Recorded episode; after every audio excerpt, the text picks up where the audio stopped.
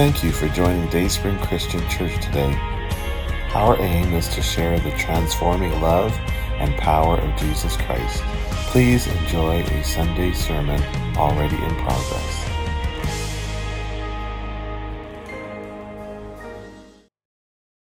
Good morning, Dayspring family. Hope everybody can hear me. Um, I just have the opportunity Uh, to bring you the word of God this morning. Um, I just uh, was listening to that song this week, actually, and I was like, "Oh, this is this is this is a real good one," and I I, I want to use this one. So I hope that you've been blessed by that song. Um, but let's get into what God is or wants us to hear this morning.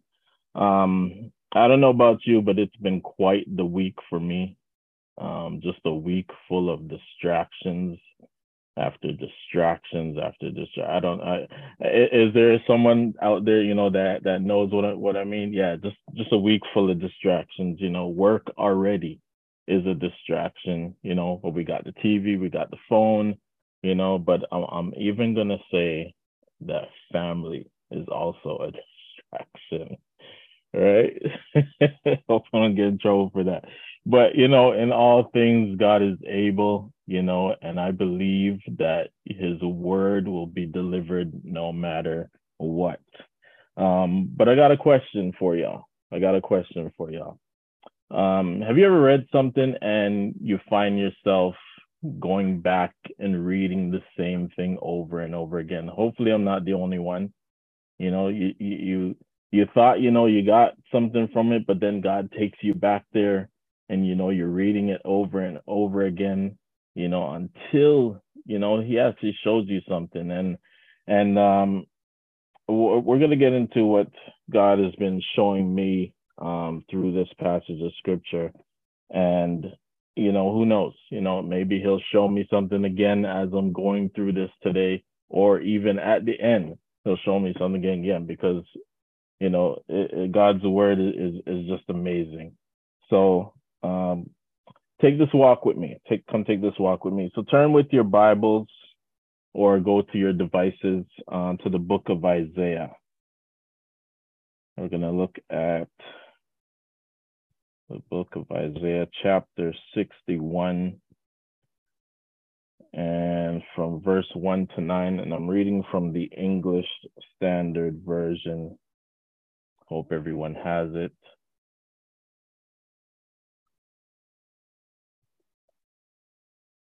Okay, it says, and this is the the uh, words of Isaiah um, prophesying to the people of Israel. He says, "The Spirit of the Lord God is upon me, because the Lord has anointed me to bring good news to the poor. He has sent me to bind up the brokenhearted, to proclaim liberty to the captives, and the opening of the prison to those who are bound, to proclaim the year of the Lord's favor and the day of vengeance of our God, to comfort all who mourn, to grant to those who mourn in Zion, to give them a beautiful headdress instead of ashes, the oil of gladness instead of mourning, the garment of praise instead of a faint spirit, that they may be called oaks of righteousness, the planting of the Lord, that he may be glorified. They shall build up the ancient ruins. They shall raise up the former devastations. They shall repair the ruined cities, the devastations of many generations. But you shall be called the priests of the Lord. They shall speak of you as the ministers of God. You shall eat the wealth of the nations, and in their glory you shall boast. Strangers shall stand and tend your flocks. Foreigners shall be your plowmen and vine dressers. Instead of your shame, there shall be a double portion. Instead of dishonor, they shall rejoice in their lot. Therefore, in their land they shall possess a double portion. They shall have everlasting joy. For I, the Lord, love justice. I hate robbery and wrong. I will faithfully give them their recompense and I will make an everlasting covenant with them. Their offspring shall be known among the nations, and their descendants in the midst of the peoples. All who see them shall acknowledge them, that they are not, they are an offspring the Lord has blessed. Let's pray. Dear Heavenly Father, God, we thank you for your word. We thank you, Father God, for those who are here, Father, to hear what you're saying to them today, Lord God. Father, I thank you that you have put me in position, Father God, to be your messenger, Father God, to let your word go forth, Father God, and I pray that your word would fall upon good ground, Lord God. I pray, Father God, that your word would rest within our hearts and it would stay there, Father God. And God, I pray that you would show us today, Father God, what you're saying to us, Lord. Speak to each one, Father God, in your own way today. And we give you thanks. I ask that you go before me. In Jesus' name, I pray. Amen and amen. So as we've just read this, these are the words the Lord had given to Isaiah to prophesy to the people of Israel. And if I could share with you just a bit about who Isaiah was, um, I'd like to share a little profile here, but Isaiah was and is considered to be one of the greatest prophets of the Old Testament. He was married to a prophetess, and they had two sons. And I'm not going to butcher the names of these two sons, but he had two sons. Um, his ministry, his ministry lasted throughout five reigns of kings, king, kings um, who reigned over Judah. So, you know, dude has been there for, for quite some time. Um, and as a prophet, as a prophet, you stood with the priest as God's special representative.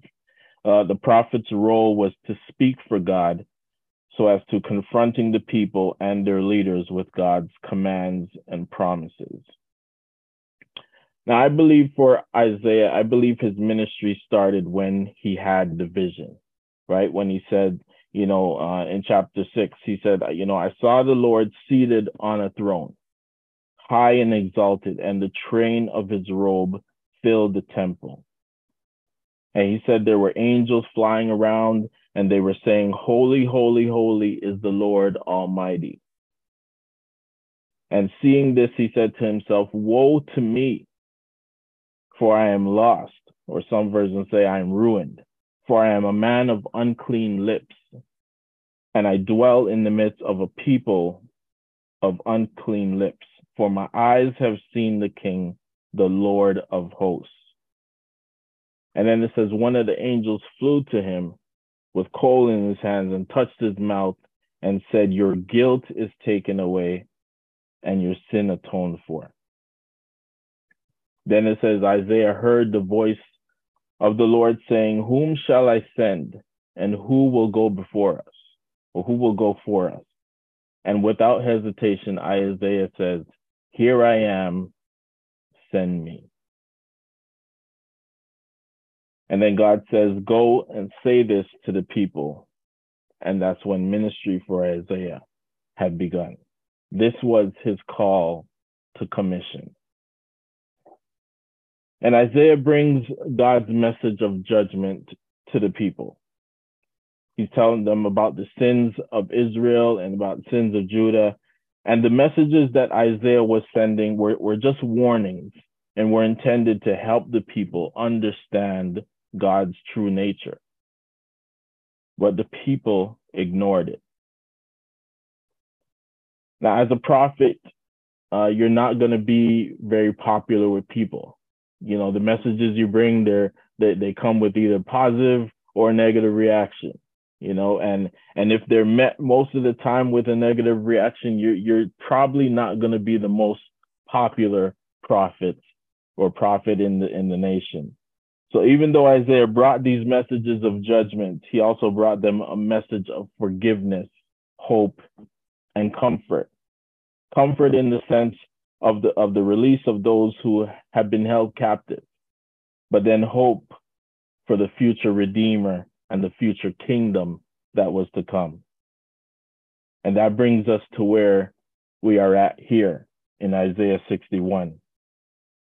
Because the people of Israel longed for the coming of the, this Messiah, this King, uh, to save them, right? And, and here Isaiah is prophetically speaking on behalf of the Messiah and says, he is empowered by the Spirit of the Lord God, right? He says, the Spirit of the Lord is, is upon me, and the Lord has anointed, and how the Lord has anointed him. So he speaks about the, the ministry that the, the, the future king would, would, would bring, right? He'll bring good news to the poor. He'll heal the brokenhearted. He'll proclaim liberty to the captives. He'll comfort all who mourn. Uh, he'll give them beauty for ashes. He'll bring, give them an oil of gladness instead of mourning, a garment of praise instead of a faint spirit. And, and I like this part right here, but he says that they may be called oaks of righteousness. If anyone like knows an oak tree, an oak tree is like one of the grandest of all trees. You know, the way its branches spread out and, and covers the, the area. It's it's just a, a thing of beauty when, when you see it. And, and this is how uh, God wants the, our um, the people of, of God to be, like to be like branches, like flourishing, you know, bearing fruit. And the oak tree is also, it symbolizes protection and strength and endurance. You know, when you look at an oak, oak tree, you see, you see stability, right? Because of its strong roots, right? So I, I, I love how, how he puts that there. But it also talks about what God's people will do, right? They will rebuild, they will raise up, they will repair. Uh, God's people will be rebuilders. God will use his people to restore and rebuild whatever has been broken or ruined. And it also goes on to say that God's people will be set apart, right? It says, but you shall be called priests of the Lord. They shall speak of you as the ministers of our God. So this means that under the anointing of the Spirit, God's people have a holy occupation. And God's people will, will rejoice as they receive their double portion of blessing. But it doesn't end there, because it says God will also make an everlasting covenant with them, and the covenant will bring prominent blessings. And all these things will be done under the anointing of the Spirit of the Lord. So this is what Isaiah is bringing to them, is is is is, is telling them. And, and we know already, like some, like the people had uh, already basically just ignored what he was saying, right? So let's fast forward now, seven hundred something years later, and Jesus arrives on the scene. Right? And we go to Luke four, and I'm not going to read it, read it fully, but I'll just, I'll just share with you just pieces from it. But this is after Jesus um, is finished being tempted in the in the desert by by Satan. You know, it says he went to Nazareth, and you know he went went into the synagogue on the Sabbath day. It says that this was his custom. So he, Jesus was used to going there week after week, you know, visiting the synagogue. You know, listen to to whoever's whoever's teaching, you know, and basically it was a regular thing for him, you know, and he attended services every week. You know, even though he was the perfect Son of God, he still made an effort. He still made it his duty to attend these services. Um, but it says, you know, Jesus went into the temple, and and I just picture Jesus strolling into the temple, you know, just walking in. You know, probably someone's like, "Hey, Jesus," you know, and he gives them the nod, you know, over the over the finger and the wink, you know, and and, and he goes up to the front, you know, and and and then the attendant hands him the scroll, and he hands him the scroll of of where the prophet Isaiah had written, right? And, and you got to understand that in these days, uh, the leader would often invite a, a rabbi, basically, to come and read the scriptures and teach. Now, either this was Jesus' day or the, the person that was supposed to show up just didn't show up at all. Um, but Jesus unrolls the scroll, right? And he reads the part that Isaiah had prophesied years ago, right? And he reads it and he says, "The Spirit of the Lord is upon me, because he has anointed me to proclaim good news to the poor.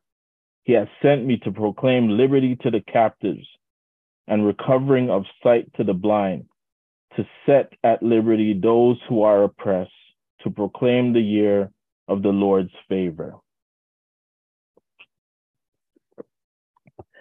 Then it says Jesus rolled up the scroll, handed it back to the attendant, and he went and sat down.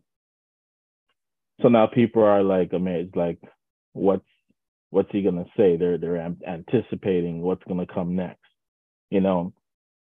And then Jesus says this. Jesus says, "Today, this scripture has been fulfilled in your hearing." And this is where, you know, I wish Jesus just stopped and didn't say anything else, you know, just left it there and maybe just just just just you know roll roll up out of the out of the temple there, you know. But someone says, someone says, you know, "Isn't this Joseph's son?" Which implied that this is just a carpenter boy. So how can he how can he be the anointed one? How can this be our Messiah? How can this be our king? He ain't no king, right? And Jesus knew immediately that there was doubt amongst these people. And he says to them, he says, "Doubtless you will quote me this proverb, 'Physician, heal yourself. What we have heard you did at Capernaum, do here in your hometown as well.'" So Jesus knew that even if he proved to them that he was this king that they were looking for, they still wouldn't believe it. They still wouldn't believe it. And he also says, "No prophet is accepted or acceptable in his hometown." And boy, did they get upset, right? Just from the things he says. And it says they they they got so upset that they they rose up, and it says they drove him out of town, brought him to the brow of the hill in order to throw him off the cliff. They wanted to kill their king, right? But thankfully, Jesus was able to escape, and he says he passed through them. And and, and I'm just like, my goodness. My goodness, this was his first day of ministry, and he almost gets killed. First day of ministry, he almost gets killed.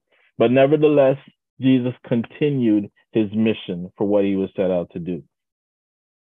I mean, it, it's crazy when you, you think of it, because if if they're reading from the prophet Isaiah, surely they would have read about, you know, the, the coming of this Lord, right? Because Isaiah seven fourteen, he says, "Therefore the Lord himself will give you a sign.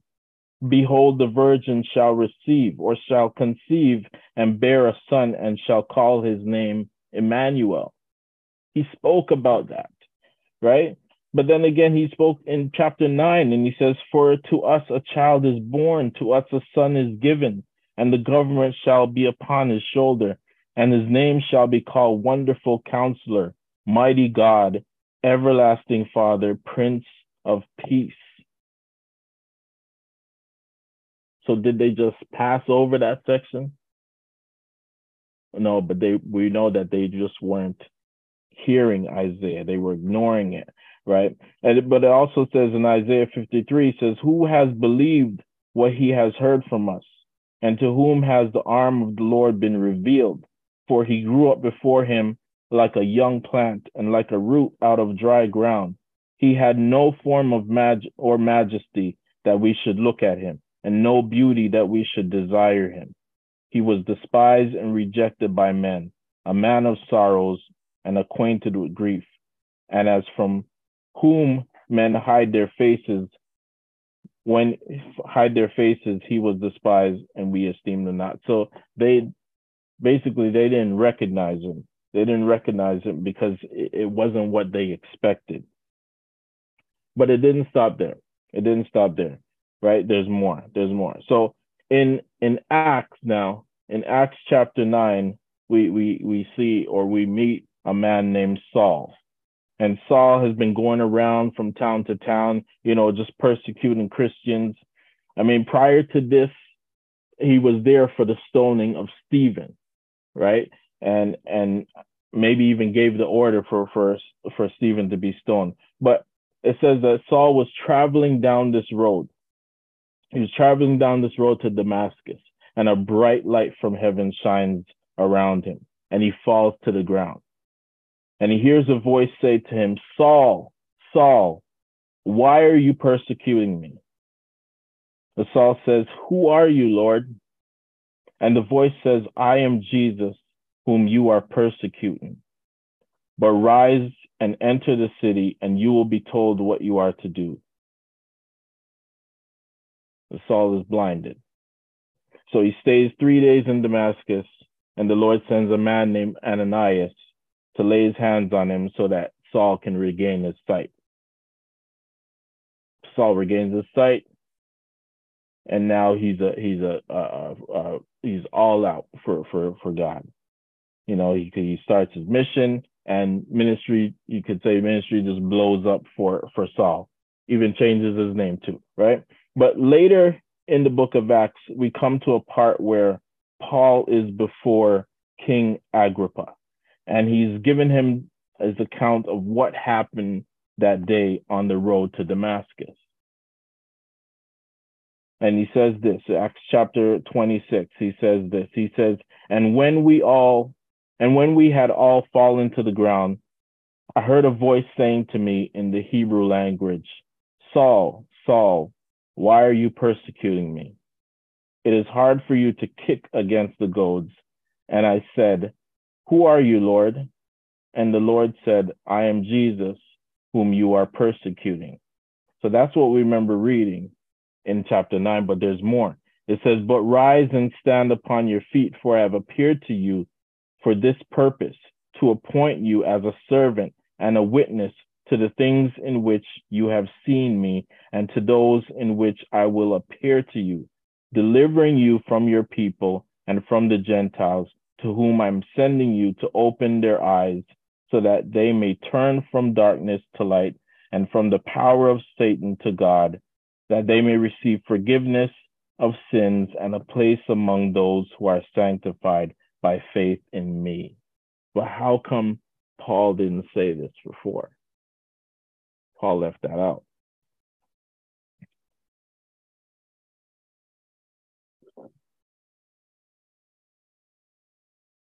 Sorry, give me a second. So he had the, he basically leaves out to that part, which is kind of crucial because it lets us know that this was the mission that God had sent him to do, right? I, I mean, this this is just it's just amazing what what Paul is, is is doing. And then God says to us, God is saying to us today. Sorry, give me a sec. God is saying to us today,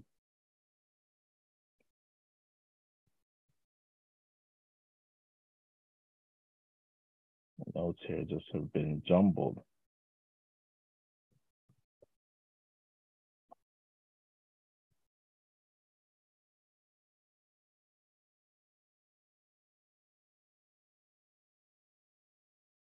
But we come to this part.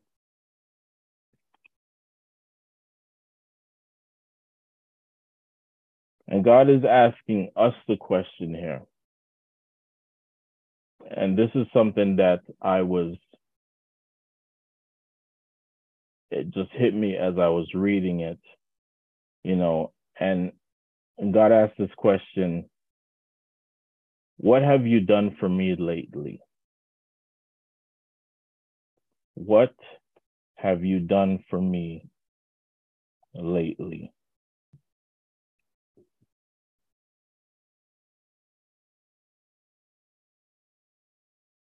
Because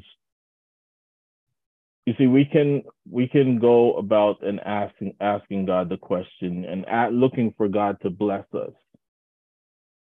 But if we haven't fully done what He has called us to do, then how can we ask for the how can we ask Him for that blessing? One thing that God said to me, and, and this is this is the kicker in, in this, He says, He says, how can you how can you ask for the blessing, but you haven't even completed the lesson? That's like trying to get recognition for something and you haven't even put in the work for it. How can you ask that? And I believe that God is saying to us today, or to remind us today, that we are anointed. We are anointed for what He has purposed us for. God has equipped us with the tools, but we get so, when it comes to us, Him telling us to, to what to do, we we get so nervous, or, or or or then there's like this fear that comes around, or or even doubt, and we think, oh, we're not qualified for it. But He has qualified us for it. He has anointed us, and it's only the enemy that comes in and puts that fear and doubt in our minds to make us think that we're not capable of doing what God has has, has instructed us to do.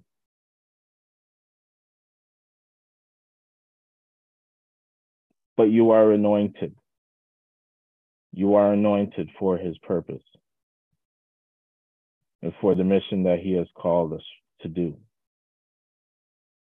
So if I could say it another way, I'd say it like this. You are anointed, and you are anointed, and you are anointed, and you are anointed. It kind of feels like that, that Oprah Winfrey thing where you get a car, you get a car. But you are anointed for His purpose. Don't let the enemy tell you otherwise, right? God has equipped us. God has anointed us. The Spirit of the Lord is upon us, and He has equipped us to do what He has called us to do. I will close with this today, that we need, now is the time, Dayspring. Now is the time for us to rise up. Now is the time for us to go forth and preach the good news. Now is the time for us to proclaim freedom for, for those captives. Now is the time for us to, to heal the brokenhearted. Now is the time for us to, to set captives free, right? Now is the time for us to heal the sick, to raise the dead, to cast out demons. We are equipped for it. God has equipped us for it. Now is the time. Let's not delay. Let's pray. Heavenly Father, God, you have equipped us, Father God. You have given us your Spirit, Lord God.